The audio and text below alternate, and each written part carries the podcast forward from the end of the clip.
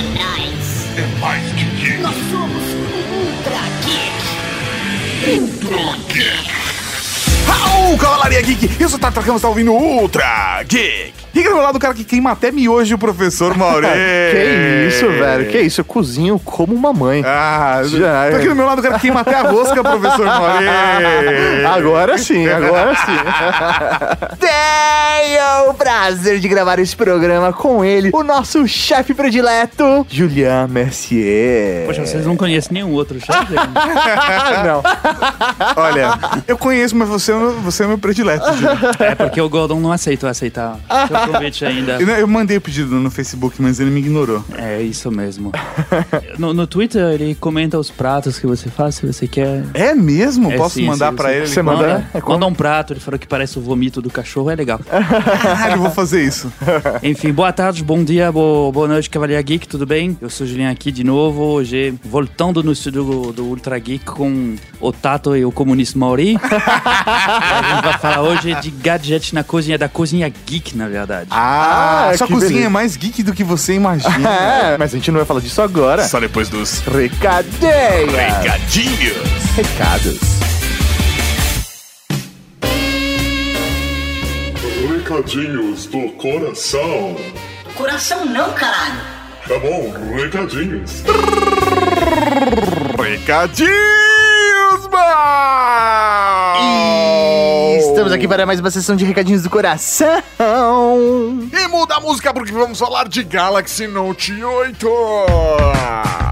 Isso mesmo, Cavalaria Geek. Esse programa chega a vocês com o oferecimento dos nossos amigos da Samsung com Galaxy Note oito. Cara, o Galaxy Note oito é o smartphone mais fenomenal que a Samsung fez até hoje. Começando... pelo maravilhoso display infinito de seis vírgula três polegadas. Meu, é coisa linda de Deus, aquela... borda arredondada. Não tem borda, Mauri. Não, não.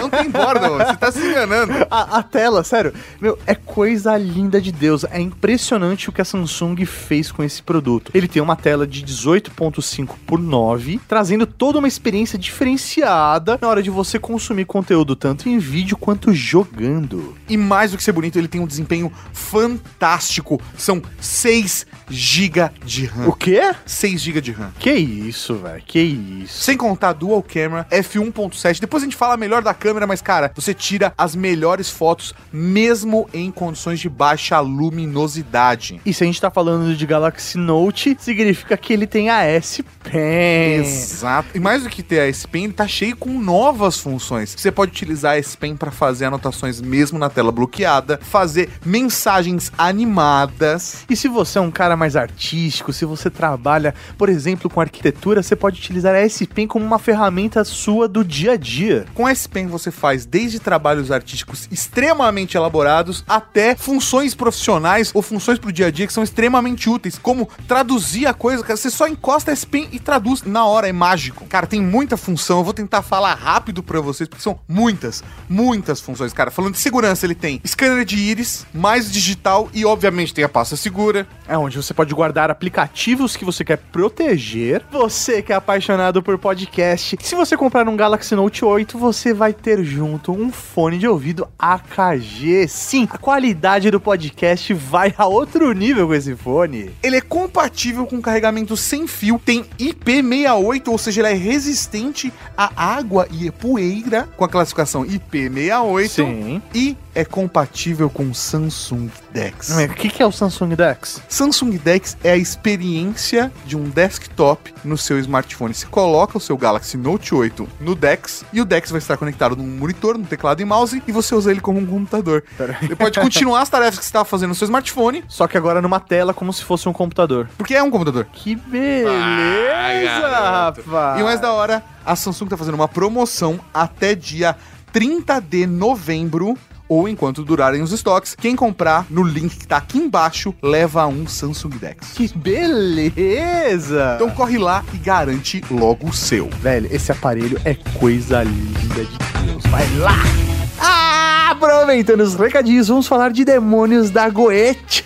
Exatamente, professor Mauri. Esse quadrinho de horror, cara, altamente recomendado. Demônios da Goetia, lançamento imperdível. E aproveita que vai estar lá e já aproveita e faz o pacotão. Pega o Rei Amarelo e o Despertar de Cthulhu, que está fenomenal. Isso aí, já pega o amarelo, o verde e o vermelho, ah, né? Garoto. Porque o Demônios da Goetia, ele é um quadrinho todo em preto, branco e vermelho. Isso dá toda a ambiência para aquele momento de horror, de tensão, de coisas sinistras. Nossa senhora, parabéns pelo sotaque, Mauri. Vale lembrar que a série já levou dois prêmios na H Q Mix, dois anos seguidos, e a recomendação de, depois de ler, não fazer os ritos em casa. Lá, porque lá citam ritos, não, tem... É, não faça não em casa. Não faça em casa. Então, se você gosta de temáticas como Aleister Crowley, magia, tarô, John Dee, você vai curtir bastante esse quadrinho que está coisa linda de Deus. Ou não, né? Não é Deus.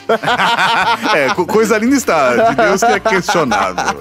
Se você ficou curioso, o link para adquirir o seu está aqui no post. Compre agora esse quadrinho, porque olha só, viu? Bagulho. Assim, minha recomendação, não leia no escuro no não, quarto não, sozinho. Não, não, não faça isso. Vai pro shopping, pra uma leia praça. Leia num sábado à tarde, ensolarado. Tá chegando o verão. No Starbucks. Isso.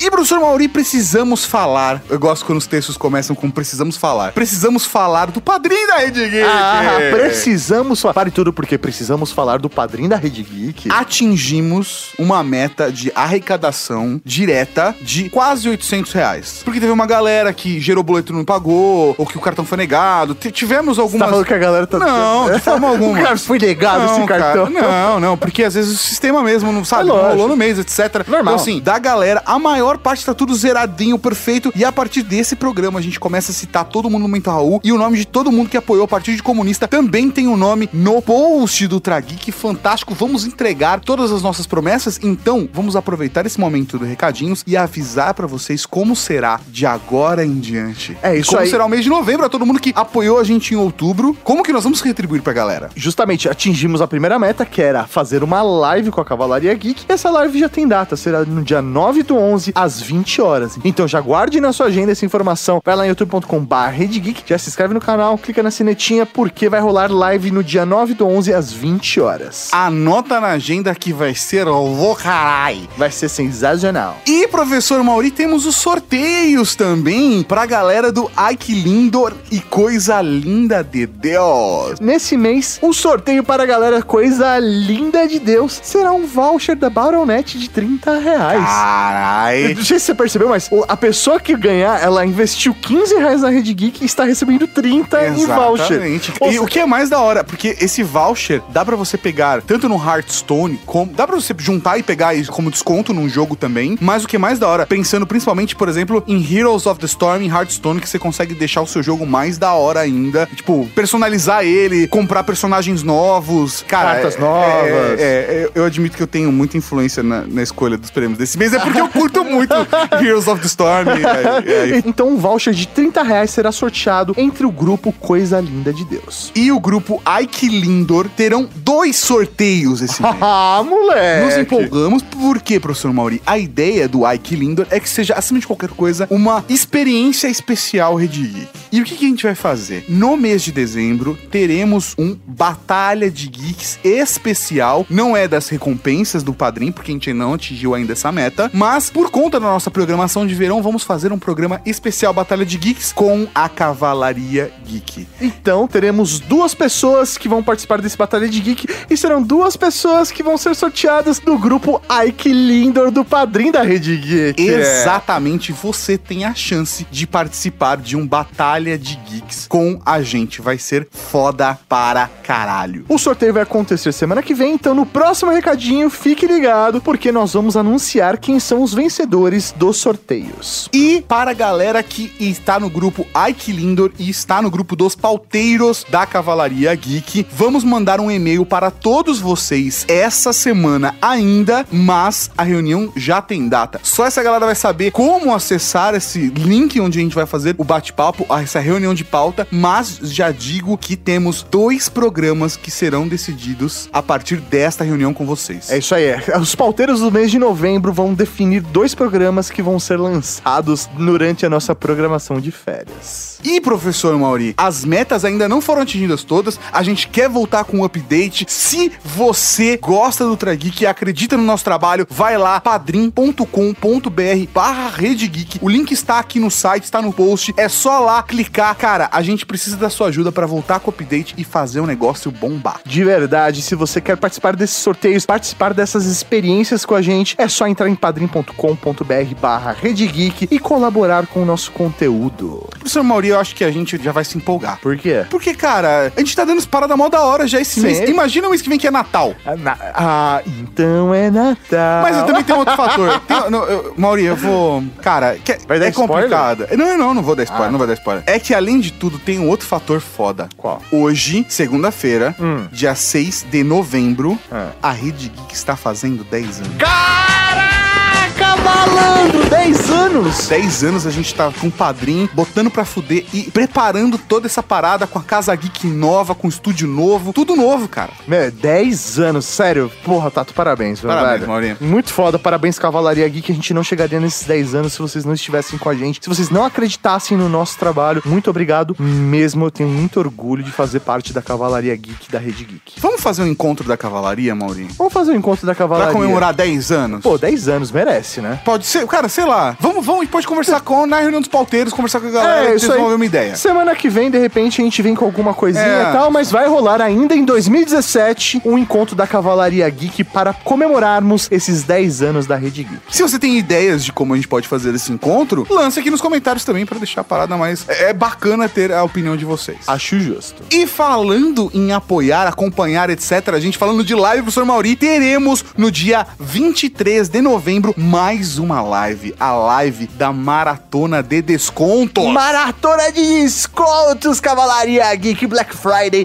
vai estar garantido com a nossa maratona, com todas as nossas orientações, dicas, com as melhores ofertas da Black Friday na Maratona de Descontos. Quem já acompanha as nossas lives, eu sei que tem muita gente da Cavalaria que acompanha a gente já faz muito tempo, vários anos, fazendo esses eventos da Maratona de Descontos, acompanhando, dando dicas, ajudando as pessoas a encontrarem produtos realmente legais. A gente A gente não só vai ter maratona de descontos, mas vai ter uma série de programas para ajudar a galera a se preparar para Black Friday. Estamos com uma programação de novembro fantástica, mas já vai lá no canal do YouTube da Rede Geek, youtube ponto com barra redegeek, aperta lá o botãozinho de se inscrever, já seleciona a sinetinha e já tem o link da live para você marcar para ser lembrado quando a live começar. Porque as melhores promoções da Black Friday acontecem durante a nossa live. Exatamente os horários que a gente faz a live é por conta dos melhores horários de promoção, porque a gente aprendeu isso depois de tantos anos fazendo maratona de desconto. É isso aí, esse ano a gente vai ter um reforço na nossa equipe. Ah, né? É verdade. Nossos amigos do Loop Infinito vão participar dessa live junto com a gente. Esse ano estamos duplicando a equipe, tanto de backstage, quanto também na frente da câmera. Temos não só eu como o professor Mauri, mas também Will Marquiori e senhor Júnior Nanetti. É isso aí, eles vão poder dar pitacos também nos produtos e promoções que estarão rolando naquela noite. Cara, vai ser uma live imperdível. Imperdível, já vai lá, marca sua presença pra você não se esquecer. É isso aí, Tato, que tem agora, que tem agora, que tem agora. Agora tem podcast, podcast, podcast. Podcast.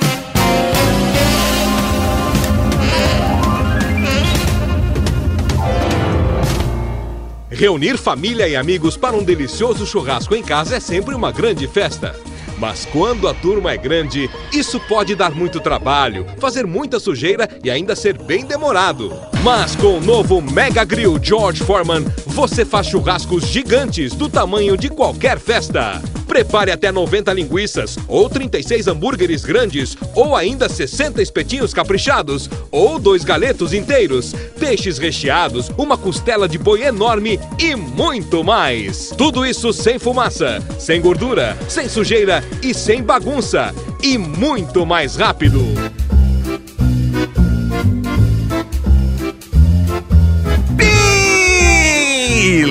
Pois é, estamos aqui hoje para falar de gadgets da cozinha. Justamente, trouxemos aqui Julien Mercier, aquele cara que já gravou diversos podcasts conosco, dois. Mas todos falando, né, sobre esse universo da gastronomia, mas oh. dessa vez a gente decidiu deixar um pouco mais geek a parada. Exatamente, porque a gente sabe que temos um monte de gadgets para cozinhar melhor. E ao mesmo tempo, um profissional da cozinha tem um monte de outros equipamentos que às vezes impossibilita você de fazer alguma coisa na sua casa. Tem que ter um equipamento específico que só de repente um chefe de cozinha, uma ah, cozinha industrial tem acesso, é isso? Exatamente, mas é por isso que nós chamamos um especialista para falar com a gente hoje. Mas antes de a gente começar, vale citar aqui o Ultrageek duzentos e noventa e quatro, Bastidores da Gastronomia, com a presença do Julien Mercier, do Ultrageek duzentos e oitenta e cinco, Gastronomia, e também o Ultrageek cento e noventa, falando sobre micro-ondas. É, que é muito louco, né? Porque se a gente parar pra analisar, dentro da cozinha realmente tem muita tecnologia. A gente tem, sei lá, uma simples faca até equipamentos todos pensados somente para você fazer um prato específico. Simples faca, Maurício, já vou te cortar. Literalmente. Literalmente, vou te cortar. A gente vai voltar nisso, não é bem um simples é, faca. Ah, beleza, fechou, é isso aí. Mas a parada é que, por exemplo, eu sonho em aprender um dia a fazer coisa com sous vide. Eu sei que é fácil fazer, mas eu não tenho equipamento. Deve ser do caralho, cara, fazer um prato com sous vide. Ah, fazer com sous vide é uma coisa sensacional, porque tudo que você bota dentro do saquinho, ele se multiplica. Então, se você botar uma bosta dentro, vai ser uma bela de uma bosta no fim. Vai ser se fizer uma ainda. coisa bacana, vai ficar muito foda. É, exatamente. E, aliás, vocês escreveram um texto sobre termocirculador, né? Isso. A gente vai ter que voltar nisso, porque eu li de novo e... Tá, um monte de merda que o Mauro escreveu. Não, um monte de merda não, mas acho que os seus ouvintes, eles merecem um pouquinho mais de profissionalismo. Ah! Então, vamos lá, vamos lá. Que gadgets a gente pode começar a falar que todo mundo tem na sua cozinha? Gadgets básicos. Mas não sei se é bem gadget que a gente precisa falar no começo, tanto como o que, poxa, eu tô em casa, eu quero cozinhar, ah, mas eu não tenho nada na minha casa, o que que eu posso fazer, o que que eu preciso? Um kit básico que vai te levar a cozinhar muito, vamos dizer, com muitas oportunidades. Então você tem que ter qualquer fogão, né, da Casas Bahia, da qualquer, outro, qualquer outra loja. Daco é bom? Perdão? Não conheço. É.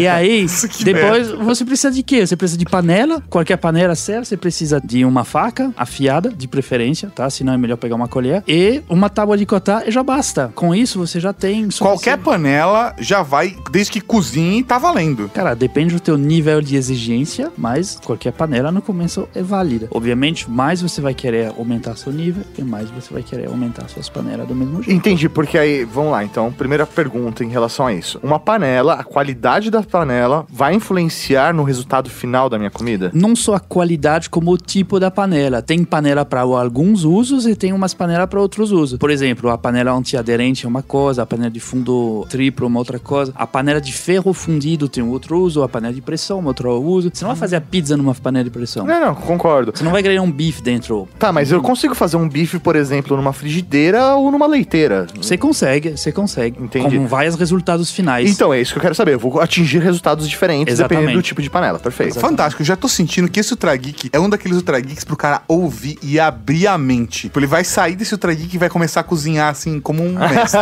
É melhor ele abrir a mente que a mão com a faca. Né?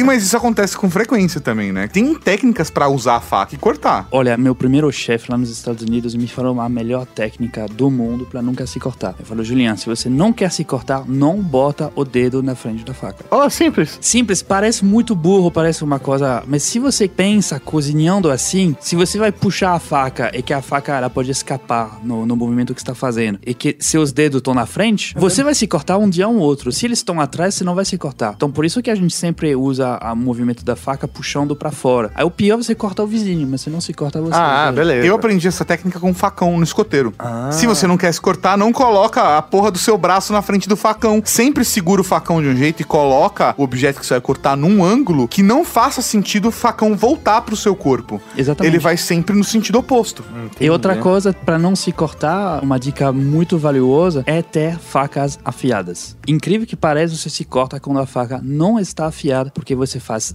uma força a mais que você deveria fazer, e nesse momento que ela escapa ou que ela passa do outro lado, que ela ah, muda entendi. de caminho. Então a faca afiada é a base também. Ah, mas por exemplo, sei lá, se hoje eu for escolher uma panela pra eu ter em casa, eu, eu comecei com uma panela super básica, daquela panela que toda vez que você usava, ela pretejava inteira, sabe? A panela era bem, bem, bem, bem, bem ruim mesmo aqui na Casa Geek.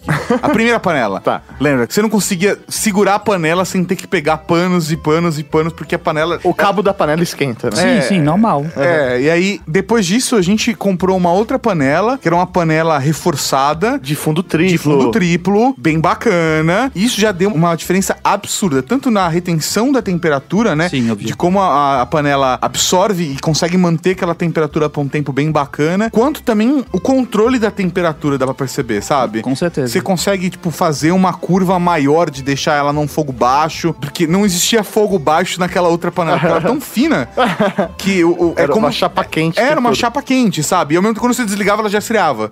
Assim, era, era muito zoado. E hoje eu tô com uma panela em casa, que é uma panela de fundo triplo com um revestimento de cerâmica. Nossa, que chique. E essa panela é fantástica, cara. Não gruda. É não... pau pra toda obra. Cara, essa porra resolve tudo, cara. Então, mas pensa um pouquinho na evolução da coisa já. É, você, você tive uma evolução dentro da sua cozinha, certo? Mas pensa um pouquinho mais longe. O homem começou a cozinhar. O ato de cozinhar é uma coisa que foi muito importante na, no, na, na, na mudança do ser humano, né? Na sobrevivência. É, no desenvolvimento. É, no desenvolvimento do, do, então, do humano. A gente começou com fogo de chão, né? A gente fazia uma fogueira no chão, a gente jogava comida lá dentro. Aí depois tive meio que espeto, enfim, várias técnicas. Aí virou um fogão a lenha, depois virou o teu fogão a gás, ou elétrico, que seja. Depois virou fogão a indução e depois tem muitas outras coisas. E a panela, ela apareceu finalmente muito tarde, porque ela começou sendo uma panela de barro, aí depois tive também... Cerâmica. Cerâmica, cobre, inox, alumínio e, e vai pra lá. Então, suas panelas, por exemplo, hoje você... Ah, eu tô me mudando, por exemplo, eu acho que vocês dois estão de mudança, vocês estão se... Não, mas não junto, eu sei, tá? Não, sei. É. Já mudei, já estou fora. Tá, mas então, você tá se mudando com sua mulher. Isso. Não... Então, você vai lá e você vai falar, poxa, vou, vou ter que comprar panela pra minha casa nova. Quero ter uma casa nova, quero panelas novas, né? Aí eu recomendo ir um pouquinho além no investimento. Tem panela que você vai comprar, você vai comprar uma vez na sua vida. Tem aquela panela de papelão que você tava comentando antes, que você bota ela no fogo, ela derrete. Uhum. Então, essa panela, aquela famosa panelinha preta, né? Uhum. Essa não vale nada. Eu recomendo, como vocês fizeram, comprar uma panela com fundo triplo, é uma panela mais resistente, uma panela mais profissional. E mais uma vez, se você cuida dela, não duvido que você vai passar para os seus filhos. Entende? Entende? Mas e aí, o, essa camada, por exemplo, de cerâmica, ela vai sair com o tempo? Ou não? Dá, Sup- se você fizer uma manutenção, você... Supostamente a camada de cerâmica não sai. Ah. Tá? De mesmo jeito que a faca de cerâmica não, não, perde. não perde fio, que é mentira, mas é, supostamente ela não sai. Ela dura muito mais que uma camada de teflon. Entendi. Na primeira semana, o gato derrubou a frigideira. Ah. E ela continua fantástica. Não, pode ser, pode ser que ela trinca um momento é. ou outro, pode ser que o revestimento em cerâmica trinca. Não deveria, mas pode ser. É uma boa panela, entende? Só que você tem que ter várias tamanho, Sim. porque se você tem só uma panela, muito, muito rápido você vai chegar no, num ponto de não poder mais... Eu aproveitei, a, é, não, eu aproveitei a Black Friday e eu peguei... Foram duas caçarolas, duas panelas com tamanhos diferentes também e uma frigideira. É um conjuntinho básico ali que dá pra fazer bastante coisa na cozinha, sabe? Tá, mas se você vai naquela marca que faz é, de tudo, de panela, a motocultura, a é. móveis de jardim, que começa com trai também na contina, é, você tem kit de panela, que são num preço bem aceitável, e você vai ter várias tamanho e várias qualidades, né? Num kit disso já, já é uma boa base pra sua casa. Eu curioso, tá falando dessa história, assim, e eu passei porque o começo da minha vida com experiência culinária foi com fogo de chão. E eu fui desenvolvendo com fogo de chão a, a fazer Isso fogão é muito suspenso. Chique, velho? Na churrascaria desde pequeno. Não. É, eu, a, eu iria perguntar, a marca fogo de chão ou... Não, não, não. Eu, fogueira. Literalmente fazendo com fogueira por, por conta do escotismo. Então, o fogo mais fácil de você fazer é literalmente cavar e fazer um fogo de chão. um gadget, um acessório de cozinha que não pode faltar na minha casa. E assim, isso já foi um, quase um motivo de divórcio, mas na verdade eu acabei casando por causa dele. É um mixer.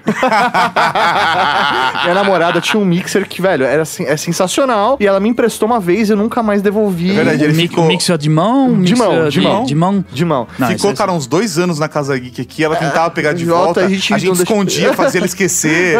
Não, Até mi... o momento que ela falou, vou levar ele. Daí eu falei, tá bom, caso, vai, vai, vamos casar. Não, mi, mi, mi, é, mixer de mão é uma coisa sensacional. Hoje eles são super baratos. Sim. Certo? Você é um preço por cento e cinquenta reais. Tem um mixer muito bom. Tem uns que custa dois mil, mas tem... Um mixer, não, é... Eu sei lá, o meu é um Black and Decker basicão, sei lá, de uma faixa de cento e cinquenta reais, que tem um fouet, que tem o... pra cortar legumes, né? Um uma lâmina. Né? Tem um, isso aí, uma base pra você colocar coisas dentro e cortar. Tem é, um outro pra bater. Então, assim, realmente é bem completinho isso. E é compacto, né? Fácil de guardar. É super simples. E, e quebra muito, muito galo, né? Sim, com certeza. É, quebra muito galo. Você consegue fazer a quantidade pequena, que às vezes você não consegue bater num liquidificador. Sim. Que é uma outra coisa que é importante ter em casa, um liquidificador bom. E uma batedeira, se você tem também. Tem batedeira maravilhosa e tem outras que são mais, mais baratas, né? Se você faz em pequena quantidade, esse mixer ele substitui o teu liquidificador e tua batedeira. É, justamente. A, a verdade é que pra você cozinhar, você só precisa dos itens básicos. E aí, todo o resto é sofisticação. Por exemplo, tem uma batedeira, você pode fazer quase tudo que você faz numa batedeira, você pode fazer na mão. Com certeza. Por isso Mas... que existem estagiários.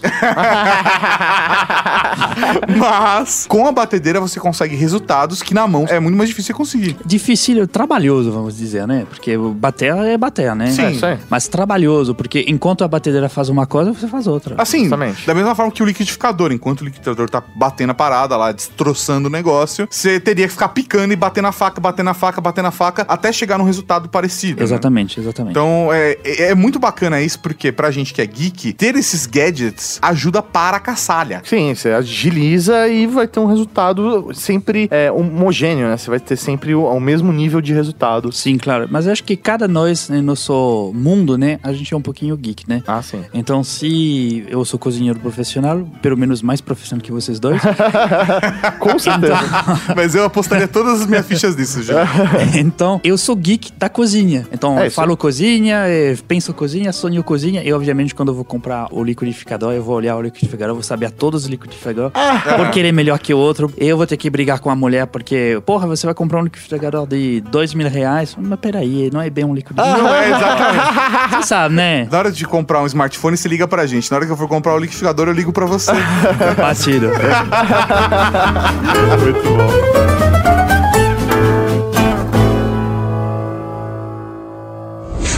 Está na hora de você conhecer Juicer Valita. Mais suco, mais rápido e com a fruta inteira. Graças ao seu motor de alta rotação e seu sistema de microtrituração que separa o suco dos resíduos, Juicer Valita garante o aproveitamento total da fruta na hora. E como ele tem duas velocidades, você consegue extrair tudo das frutas e legumes mais macios. E aproveita ao máximo até os nutrientes e vitaminas dos alimentos mais duros. Maçãs, beterraba, cenoura e até um abacaxi com casca. Direto da fruteira para o seu corpo. Sem cortar, sem descascar e sem sofrimento para fazer sucos mais deliciosos com a fruta inteira.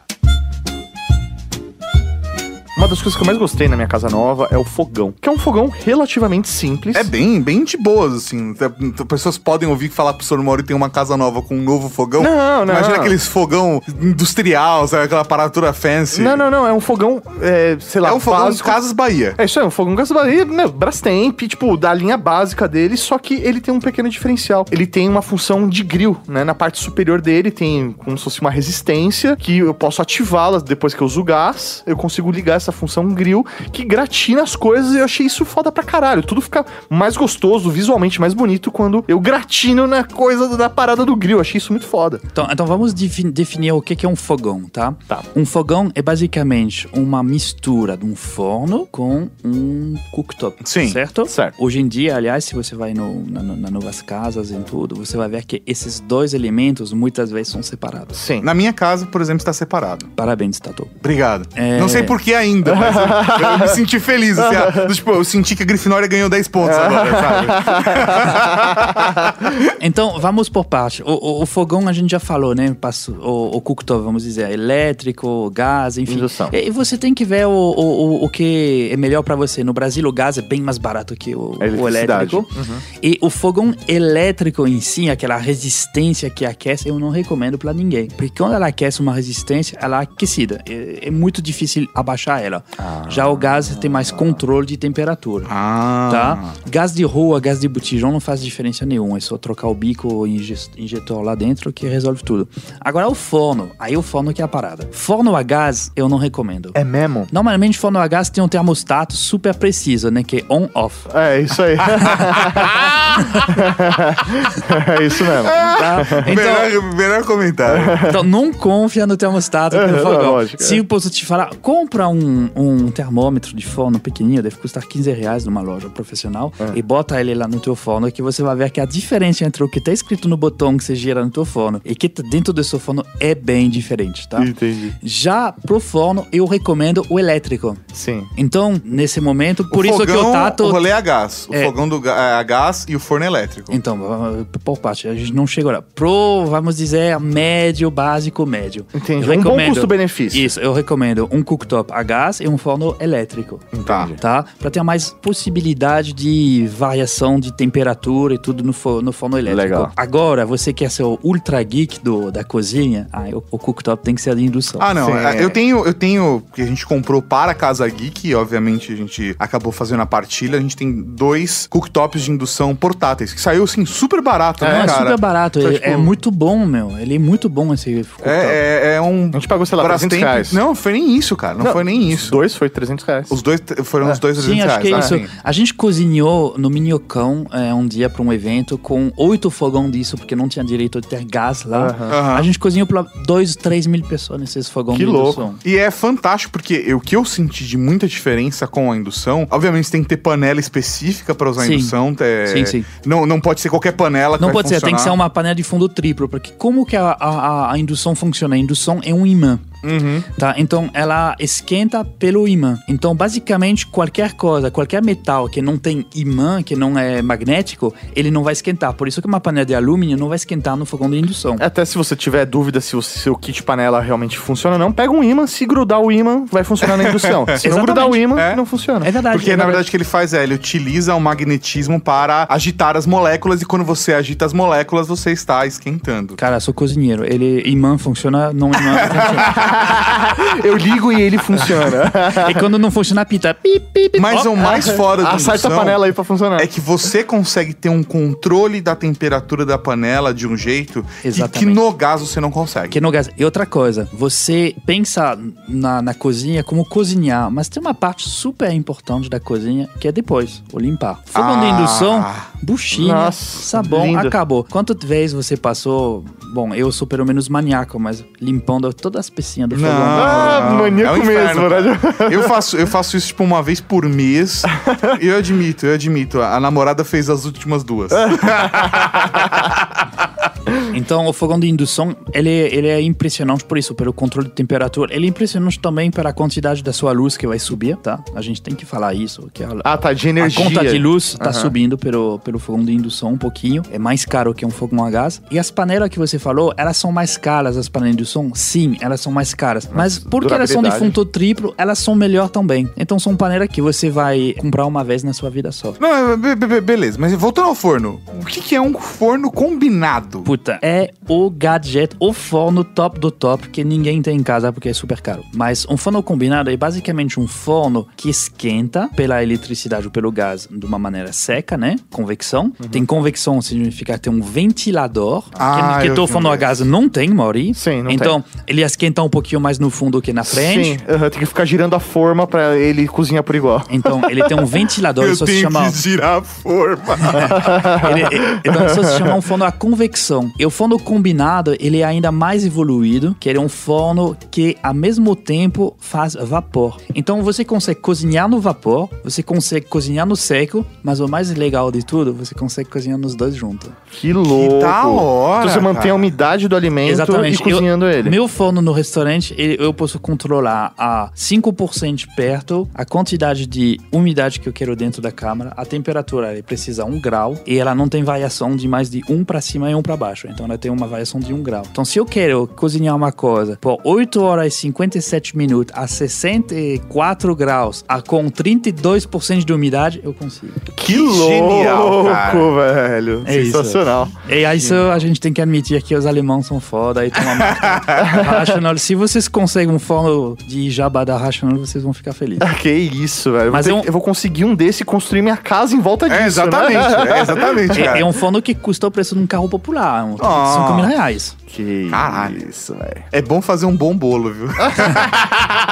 Mas é um forno que, que é inteligente, ele sabe exatamente. Esse forno, meu forno, ele tem a coisa mais linda, maravilhosa do mundo. É que no fim do dia, eu aperto um botão, eu boto pastilha numa gavetinha, eu vou embora e amanhã o forno tá limpo. Ele é tipo uma máquina de lavar? Não, interna. Ele se limpa auto, automático. Sim, sim, é, mas a única uma... coisa chata é que tem que passar um pano pra fora. Ele não tem um braço ainda que sai. Que é isso, um o forno é autolimpante nesse Autolimpante, nível. nesse nível. Tipo, de, de ser novinho saindo da caixa todo dia. Você tá brincando comigo. Por já valeu, valeu. trinta e cinco mil reais. Não, valeu já. Não, vale. Vale cada centavo. Então, todo dia no, na cozinha eu brinco com os meninos e eu falo, deixa que eu limpo o forno hoje.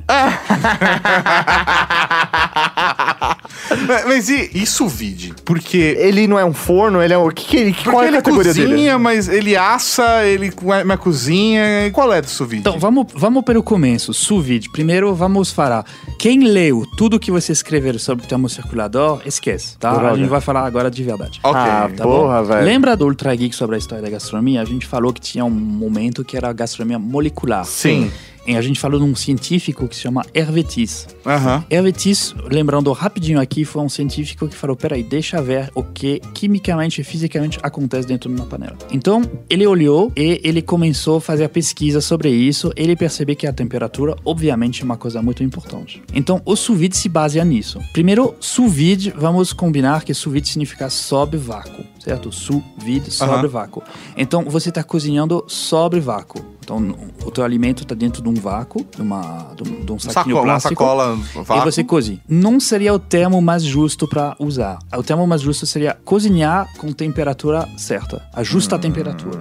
O sous vide é um equipamento que te permite de cozinhar a justa temperatura. Por quê? Porque a gente sabe que numa carne, por exemplo, pegar seu bife, imagina o bife de... de tô, eu, tô, eu tô imaginando agora um ribeye, assim. Um ribeye bem alto, sabe? Nossa, então, aquele olha... que é pra dois, mas que come sozinho. É, exatamente. Nossa, eu tô mesmo. morrendo de fome, não almocei hoje ainda, a gente tá falando de ribeye, vamos lá. Então, você bota ali no churrasqueiro, se você é um bom churrasqueiro, você vai ter uma crosta, e você vai ter uma parte cozida, bem passada, uma parte rosa, e o centro vai ser vermelho. Isso. Certo? E vamos combinar, eu, que o mais gostoso é, é o rosinha, né? Sim. Sim. Mas é, eu gosto muito da crosta, pra mim a crosta é o que dá o sabor de verdade. Né? Beleza, isso é fato. É, mas que dá sabor de verdade não é bem a crosta, a gente chega lá. Tá. É, então, o Hervé This, ele, ele, ele pesquisou e percebeu que a molécula que da hemoglobina, ela se desnatura com cinquenta e quatro graus. Ou seja, antes de cinquenta e quatro graus, ela é vermelha. Depois de cinquenta e quatro graus, ela começa a virar cinza. Ah. Então, basicamente, se você pegar seu ribeye,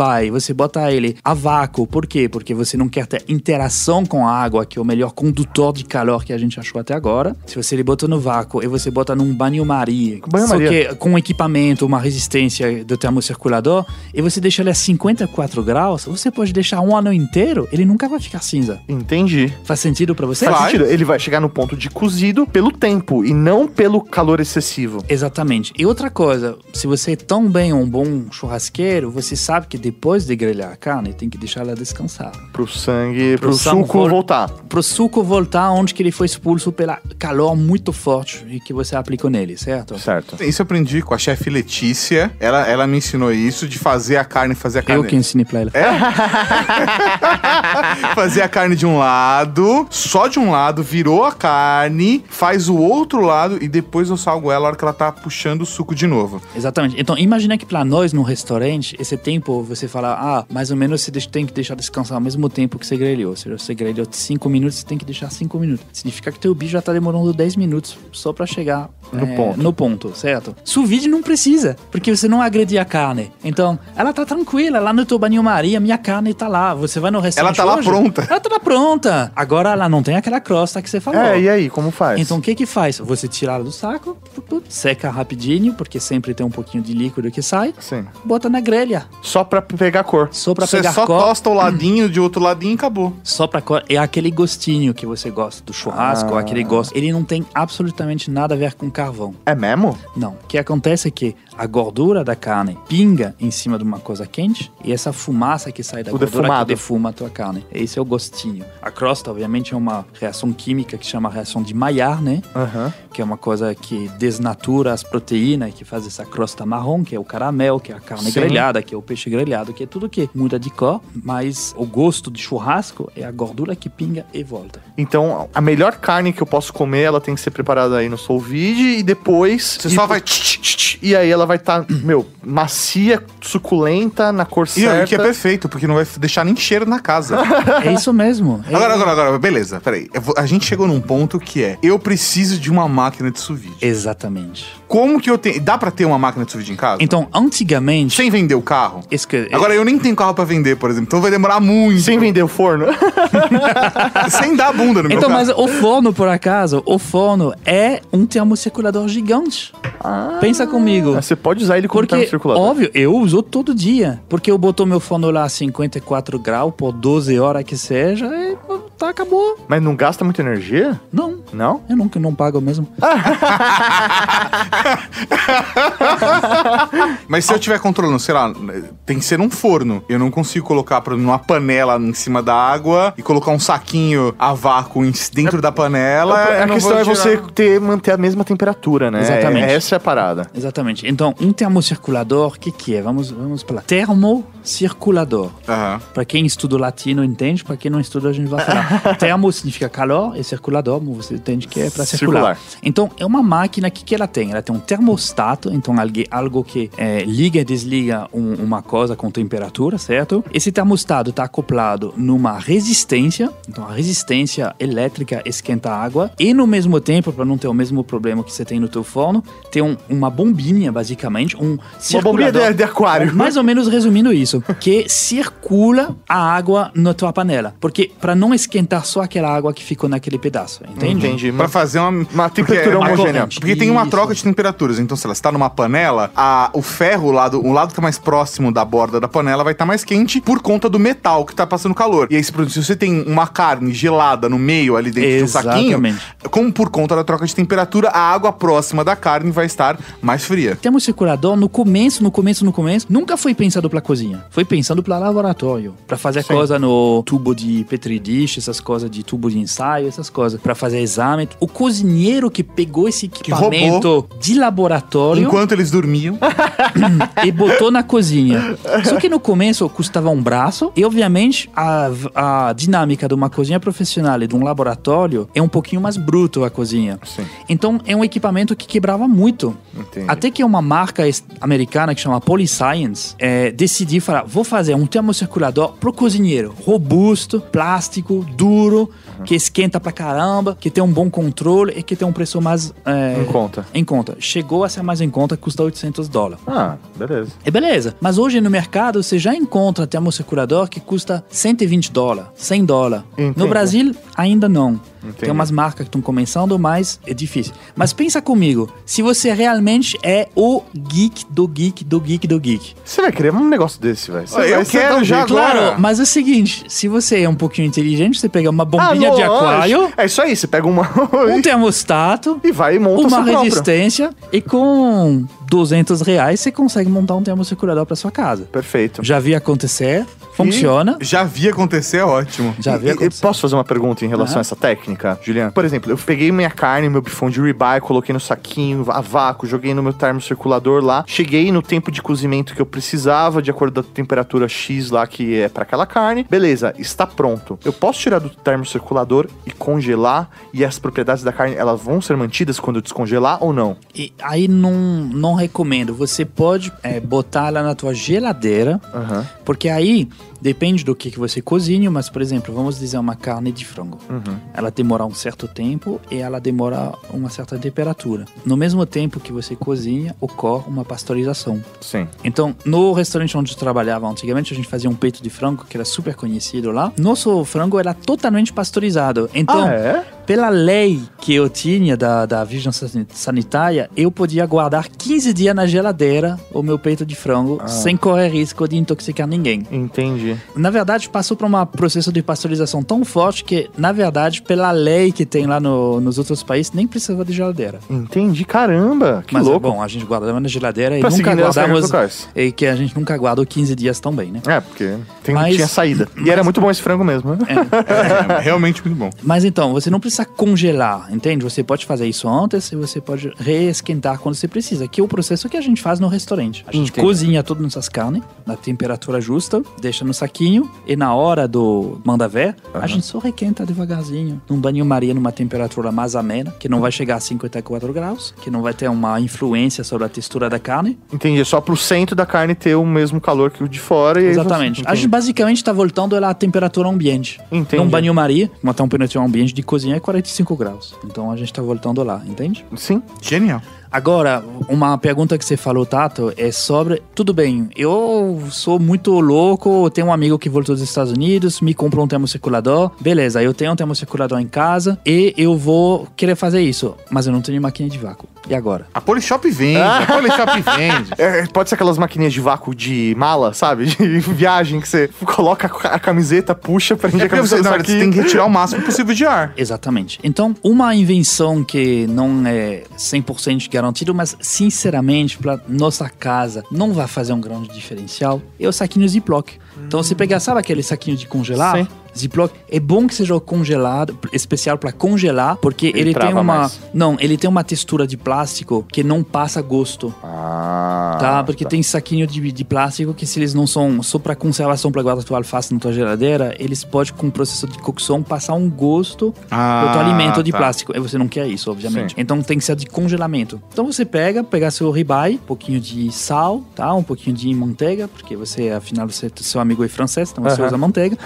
Você bota o teu ribeye no teu saquinho Ziploc, pega a sua panela de água com o saquinho aberto e joga dentro do saco sem deixar a água entrar. A água vai, vai pressionar fazer o pressionar o ar, e aí você fecha e você já tem um oitenta, noventa por cento de vácuo, que é mais que suficiente. Entendi. O único cuidado... Ah, que genial, eu quero fazer essa Eu manhã. já ia pegar um canudinho, colocar na pontinha, puxar e fechar. A única coisa...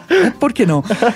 Mas você vai botar bactéria, não, não Ah, mas recomendo. É a minha mesmo. O que, o que você tem que ter cuidado com esse saquinho Ziploc, que quando a gente faz no vácuo, ele tá totalmente selado. Como esse fechamento do Ziploc pode ser um pouquinho perigosa, eu recomendo você pegar ele e amarrar do lado da panela. Entendi. Com um clipe, com uma coisa que você para guardar Pre... roupa no varal, uhum. um prendedor, aí você prende ele no, no lado da panela, ou aí, se você tem certeza que ele nunca vai passar no, na água e que nunca vai correr risco de entrar água no teu saquinho. Entendi, então pega um saquinho grande, maior que a peça, para que a, a borda dela a, a, fique para fora e você consiga Exatamente. garantir que nada se misture. E se você não tem termocirculador e você quer também ter um resultado, você tem que lembrar do quê? Você tem que lembrar da base do sous-vide, da base da temperatura justa, e que você quer cozinhar em baixa temperatura. Então, se você vai lá na tua panela e que você consegue medir o fogão, indução a gás... Tipo o meu. Tipo, que fica... baixinho, e com um termômetro do lado, você olha, opa, peraí, tá chegando a cinquenta e quatro, vou abaixar um pouquinho. Você vai ter um resultado muito legal já. Entendi. Porque você não agredir a carne. E quando, a gente tá falando, obviamente, muito de carne, porque carne é visual, é o vermelho, preto e cinza, né? Uhum. Mas funciona pra peixe. Sim. Você tem que saber que, por exemplo... O salmão deve ficar muito sensacional nisso. Salmão não existe no Brasil. Tá, tudo bem. é... Que não dá tempo de chegar aqui, né? Hum. É... Não tem salmão no Brasil. É, mas um, um, o primeiro coisa que a Hervé This fez, na verdade, antes da carne, foi o ovo. Ele percebeu que não, dentro do ovo tem uma clara e uma gema. A clara, ela tem um tempo, uma temperatura de que as moléculas se modificam, e a gema tem outro. A gema é sessenta e três graus, a clara é um pouquinho mais alto, certo? Certo. Então ele pensou, peraí, se eu boto um ovo a sessenta e três graus, eu vou ter uma clara não cozida e uma gema, gema cozida, totalmente perfeita, cremosa. Então a gente fez isso, aí se chama, aliás, o ovo a sessenta e três, o nome. Hum. Então o ovo fica, a gema fica aquela textura cremosa que você consegue pegar na mão, e que de, a gema cozida, e você consegue tirar com a mão mesmo a clara. Uhum. Você tem só uma gema que quando você botar em qualquer lugar, no ravioli, em qualquer lugar, ela vai... Fica maravilhosa. Maravilhoso. Então, isso é muito legal. Ah, cara, eu tô com uma fome. Cara. Pior ideia é gravar essa hora. e, e tem, obviamente, o ovo a sessenta e três, sessenta e quatro, sessenta e cinco. Cada um tem e uma textura. E o sessenta e nove? Como é que é o ovo a sessenta e nove? são, são dois ovos.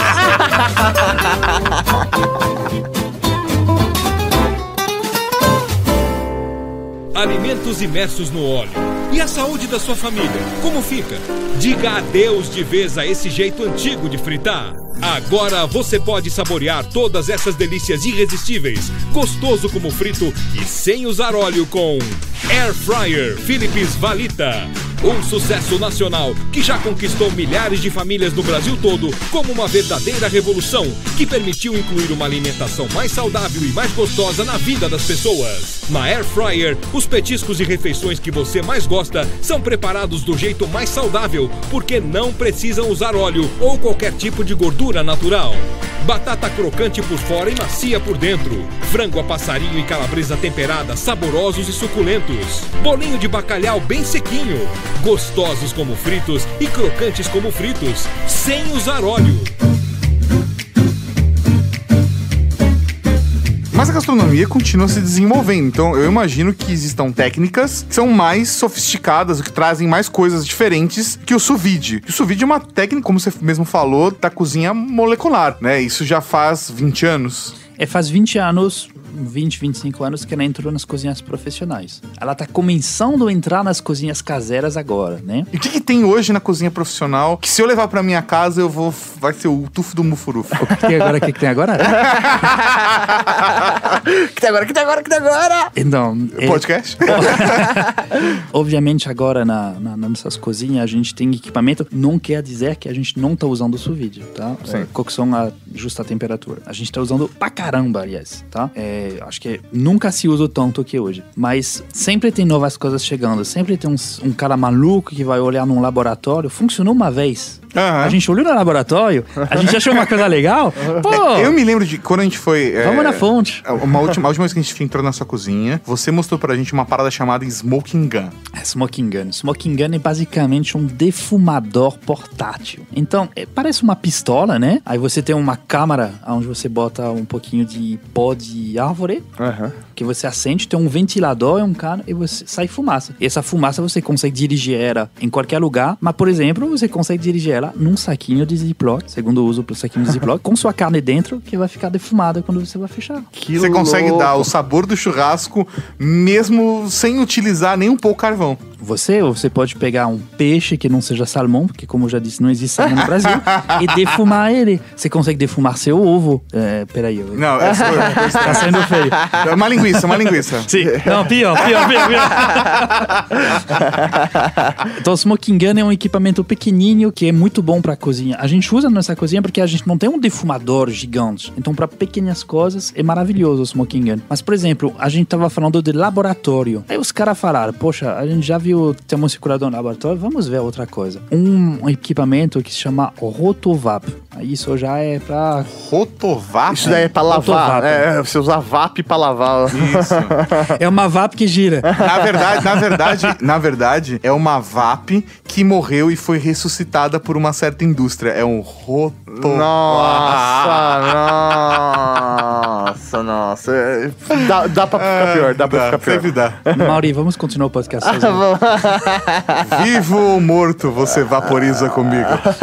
Então, o Rotovap é basicamente uma máquina que se baseia na destilação, vamos dizer. Hum, já, já ganhou minha atenção. Então, é, você sabe que o álcool evapora numa temperatura, a água evapora numa outra temperatura. Então, basicamente, seria um alambique é, de vidro muito perfeccionado, com uma temperatura super justa embaixo. E como você bota uma decocção embaixo, você consegue extrair um extrato dessa decocção com gosto, por exemplo, de morango, que seja totalmente translúcido, um concentrado de água de morango. Entendi. Então, sei lá, vamos lá. Eu você coloco... pega dois quilos de morango, você bate ali... eles, bota lá dentro da câmara, bota o, o, a coisa gira, né? Tipo uma ampola gigante, gigante que gira, um banho-maria embaixo que esquenta numa temperatura super precisa. É o contrário de uma máquina de sorvete, fica batendo e gelando. É, ela fica batendo é, na e verdade, esquentando. Na verdade, ela gira na ampola dentro de, uma, de, um, de um banho-maria, o vapor sai e tem uma condensação Só. que acontece e pinga do outro lado um concentrado de... Morango. Morango. É sabor morango, porque é morango, mas não tem textura de morango, não tem nada, porque é só o líquido. Exatamente, mas imagina os uso numa cozinha, você consegue ter uma coisa que não tem nada de morango, porém que tem um gosto. Então você consegue botar ali numa outra coisa. Entendi. Isso é uma técnica provavelmente parecida quando se faz perfume, né? Cê, Exatamente. Você extrai o extrato da... Cê, Exatamente. É isso aí. E aí você dá, da, sei lá, da flor, da, do galho, e aí você te tem... Aí um... pega, pega... Aliás, um... o filme Perfume é altamente recomendado, fantástico.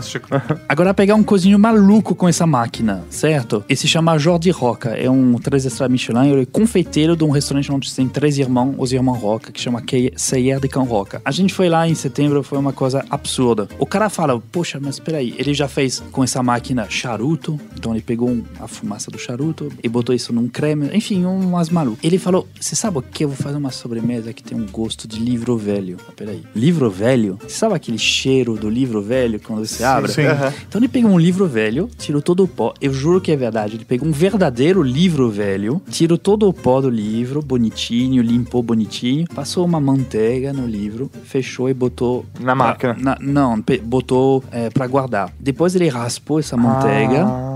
E botou nessa máquina. Ele tiver uma essência de livro velho. Ele puxou o, a, a loucura num nível ainda mais extremo, porque ele poderia botar isso num creme e te fazer gostar. Ah, tem gosto de livro velho. Não, peraí. Ele destilou essa manteiga. Isso é o cara maluco que você conhece. Ele é muito mais maluco. Então ele pegou essa água, ele botou num freezer, que é uma outra coisa, um freezer numa temperatura super precisa, que você sabe que a, a água, para congelar, ela precisa da temperatura, porém ela precisa também do choque. Sim. A, a coisa do, da cerveja que não tá congelada, você abre ela, ela congela na Sim. hora, certo? Uhum.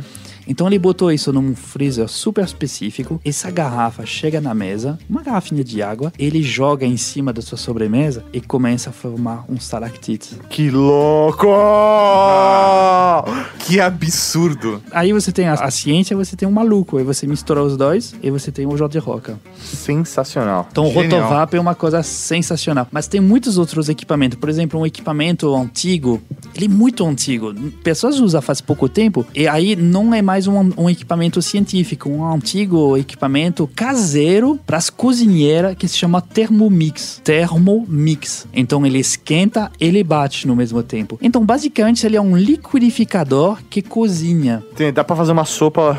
Exatamente.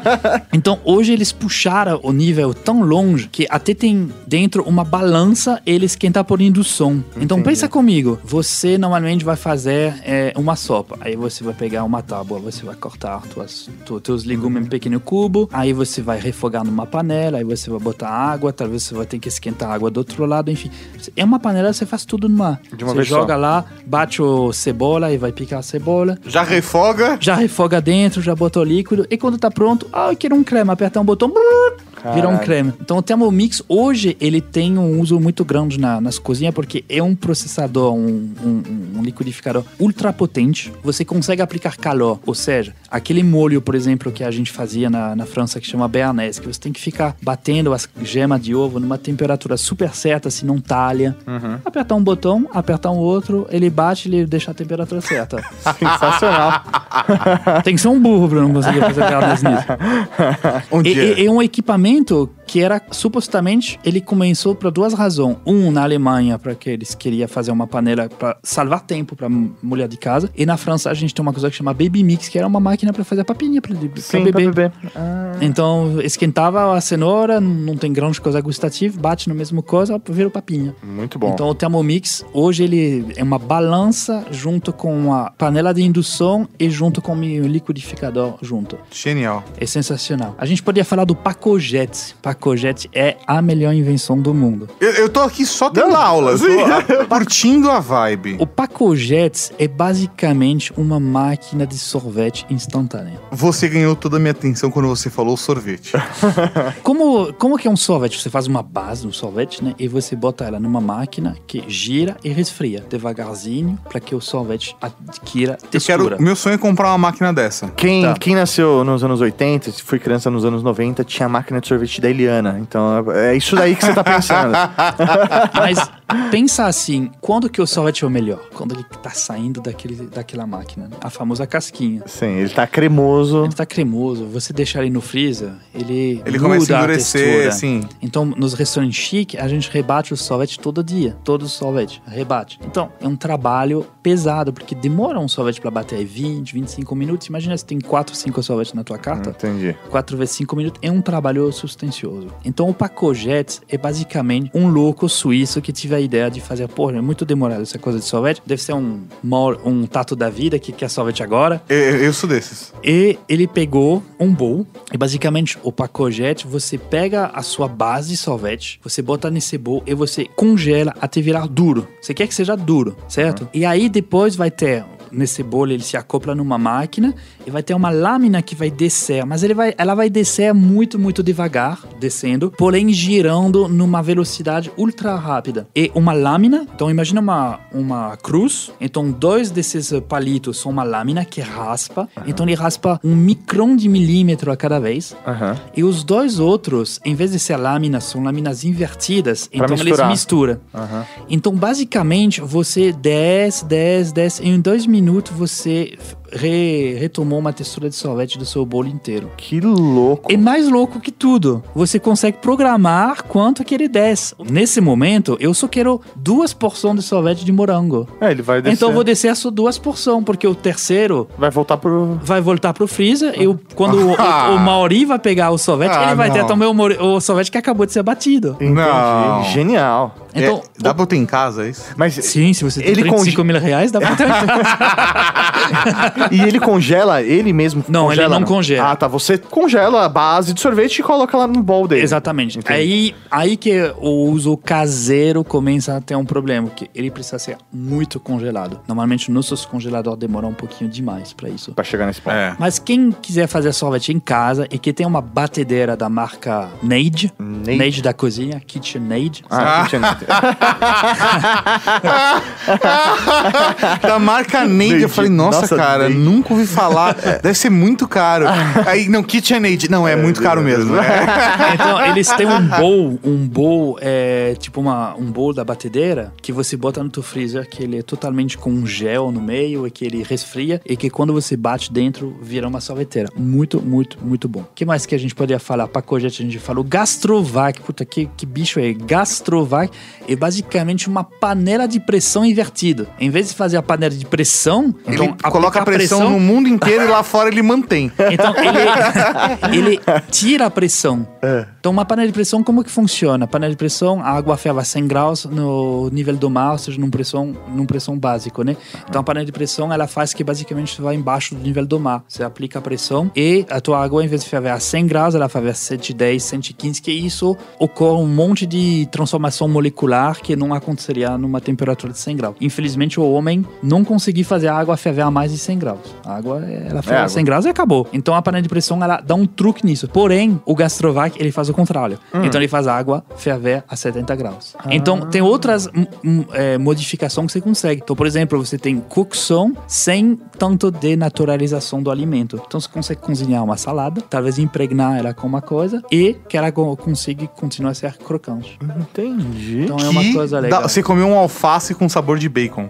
Por que não? Tudo é possível. E uma outra coisa incrível, o anti-griddle. Anti-griddle? Anti-griddle. Eu nunca ouvi falar. Griddle, parece parece griddle, de Harry Potter, né? Griddle é. significa usa é, plan, uh, chapa. Uhum. Chapa pra...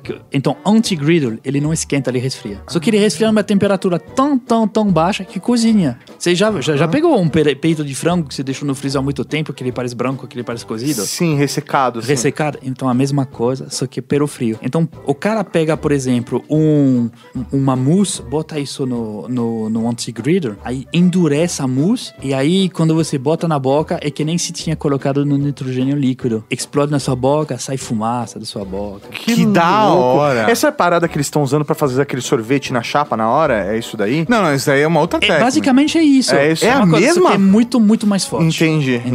entendi. Sorvete na chapa, é legal isso também.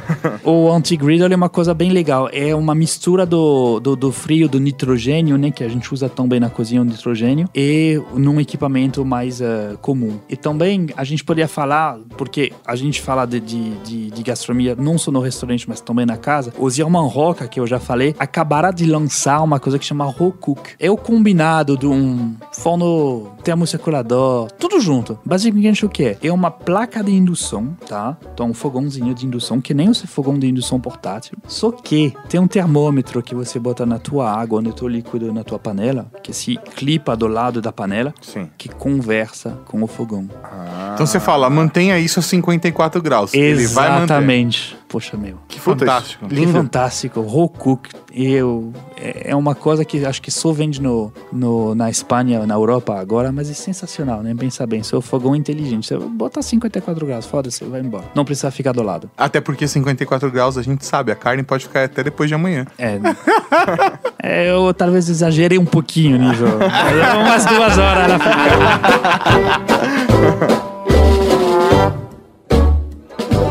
No Japão há muitas maneiras de servir peixe, mas apenas um jeito de cortá-lo. Apresentamos a novíssima Ginsu dois mil, porque a lenda continua. Mais afiada do que nunca, sua lâmina em aço de alto carbono corta ossos assim. E destrincha frangos com habilidade. Nada é impossível para a Ginsu dois mil. Com este serrilhado de alta precisão, você consegue fatiar facilmente este peru ou este tender. A Ginsu dois mil desliza e pica qualquer tipo de vegetal. São três facas em uma desenhadas para fatiar pães delicados, sem grudar na lâmina e sem esfarelar a parte mais gostosa deste bolo. Uma autêntica Ginsu corta, trincha, pica, serra e fatia. Sua lâmina corta latas, serra um cano de chumbo em dois e mantém o corte impecável.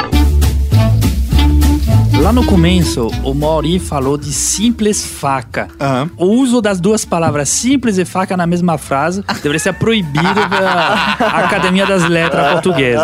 Tá? Obviamente, pra ele, você deve ter uma faca de dente, né? Você usa uma faca de dente pra cozinhar. É bem, é bem sua cara mesmo. Eu, eu uso... Eu uso pra partir o pão. Facas guinso. Facas guinso. Facas guinso. É longe isso, né? É longe, né? É foda. Tinha facas Ginsu lá na, na França? Tem, óbvio. Tem o, a melhor faca pra cortar um sapato no meio é a faca Ginsu. O dia que você precisa cortar um sapato ah, no meio, faca, faca Ginsu, meu. É verdade, porra. Então vamos falar um pouquinho de faca, que aí... Se vocês não serem no podcast, deve ser o seu microfone, seu laptop, a gente chama essa faca, tá? Faca é basicamente... O gadget mais importante dos, dos cozinheiros. Gadget, toma cuidado você falar em gadget. Não é gadget, é sério. Agora estamos falando sério. Tá, então vamos lá. A gente fez quatro, três blocos de brincadeira, agora, agora vamos... Agora, agora de verdade. Faca, o papo é... Eu tô até assustado. Faca, o papo é sério. A faca é a continuidade da mão do cozinheiro. Oh. Que é, é o conceito oh. de uma ferramenta. Exatamente. Oh, no, nossa mão, Cara, infelizmente... ainda não corta. Ainda. Em alguns momentos, so, felizmente. Sou a, mão, sou a mão do Jean-Claude Van Damme. Mas enfim, então a faca é talvez a coisa mais importante. É muito importante foda, né, cara? Do... Desculpa, desculpa te interromper um segundo, Julian. Mas é muito foda. Ele podia falar a, a mão de qualquer um, cara. Ele podia falar do Jet Li, ele podia falar do Jack Chan, mas ele foi pra onde? Pro Jean-Claude Van Damme. É porque eu, eu sou aware. Desculpa, pode seguir. Então, a faca é uma coisa muito, muito importante. Eu sempre brigo é, na cozinha com, com os meninos. Por quê? Porque o Brasil tem esse pensamento que a faca seria um utensílio. E você, como dono da empresa, você tem que providenciar o utensílio para o seu funcionário. Ou seja, imagina amanhã você tem um problema na casa do Ultrageek. Vamos dizer que o ar-condicionado está com um problema. Tá? Um exemplo assim, aleatório. Imagina, aleatório. Aleatório. aleatório. É. Você chamou o técnico, ele vem, ele fala, olha, é o seguinte, é, realmente o ar-condicionado tá, tá com problema, vou ter que abrir a parede, vou ter que fazer isso, vou voltar para o meu escritório, eu vou te passar orçamento hoje. Ali chega e fala, ó, vai dar X reais, eu, Tato, né, porque o Mauri comunista não quer, mas o Tato falou, beleza, vamos fazer, vamos pra frente. O dia seguinte, ele volta, ele chega na tua casa, ele falou, beleza, me passa teu martelo, por favor. Você vai falar, ô, velho, você não trouxe o seu martelo? É isso aí. Por que seria diferente pra uma faca de cozinheiro? Eu não tô te pedindo pro cara trazer o forno dele. Entendi. Eu tô pedindo pra ele trazer a faca. E a faca é, é uma coisa meio religiosa na cozinha, né? É minha faca. É, você lembra do for... Full Metal Jacket? É minha arma, ah, minha arma é minha, minha vida. Arma. É isso mesmo, é nossa faca. Entendi, é como um samurai tem a, su- a, sua, a sua espada lá. Exatamente. É sua, ela tem a sua história, e, e você o... dá um nome pra ela. E outra coisa, tá, a gente vai chegar no momento que tem que falar que tem que deixar a faca afiada. Só que se eu afio minha faca, eu não afio da mesma maneira que Mauri, não, não tenho a mesma altura, eu não tenho o mesmo peso que Mauri, eu não tenho a mesma técnica que Mauri. Mesma então, beleza. Não, eu sou bem mais bonito. Aliás, pode conferir no Ultrageek Snap. O link tá no post.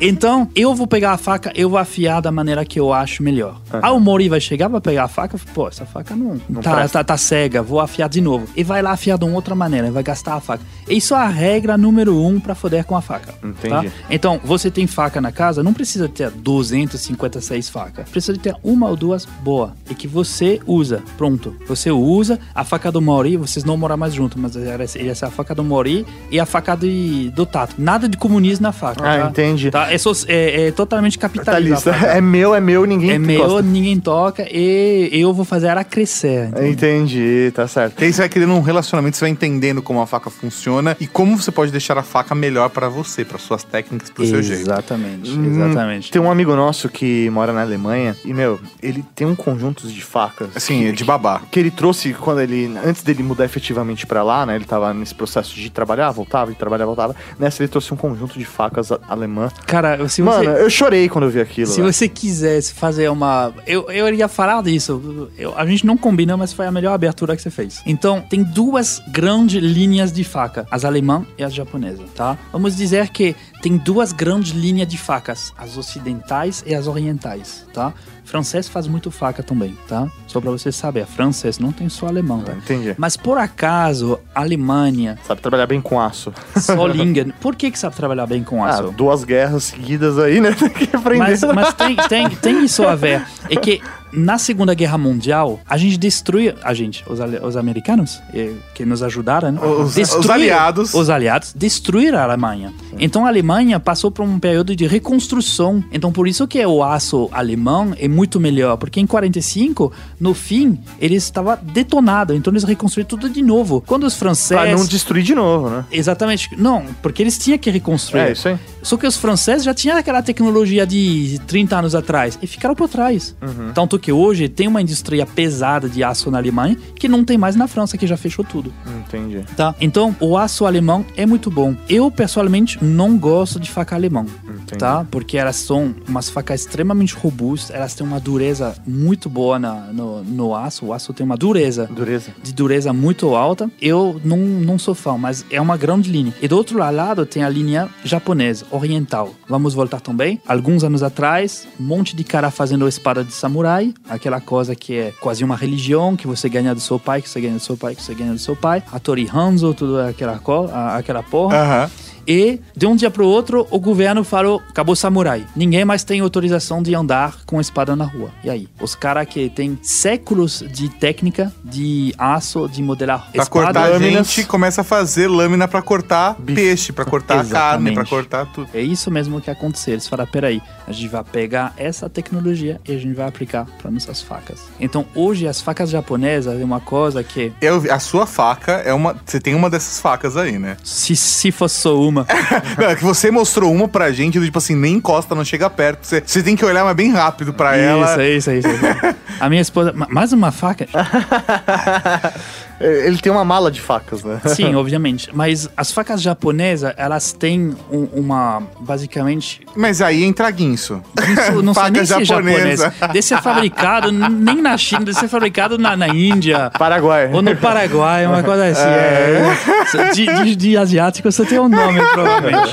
Mas pra cortar uma latinha de Coca-Cola... Olá, corta que é uma beleza. Ah, uma beleza. Enfim, então, os japoneses viraram mestre em quê? Em fazer... um milho-folha de aços. Então eles pegam uma lâmina, um, um, um metal duro e um metal um pouquinho mais mole. Eles pegam o metal duro, eles fazem uma camada, botam o metal mole em cima e beta, botam o metal duro em, em cima. Uma lasanha. Então, eles, uma lasanha de metais. Eles batem. E o que que acontece? Você tem uma faca que tá dura para fora e aquela pedaço que você vai querer afiar, que é o fio da faca, é mais um pouquinho mole. mais mole. Louco. Quando os alemães, eles usam só um aço. Então hum. por isso que eu te falo que eles são um pouquinho mais... A faca alemã é um pouquinho mais difícil de, de afiar.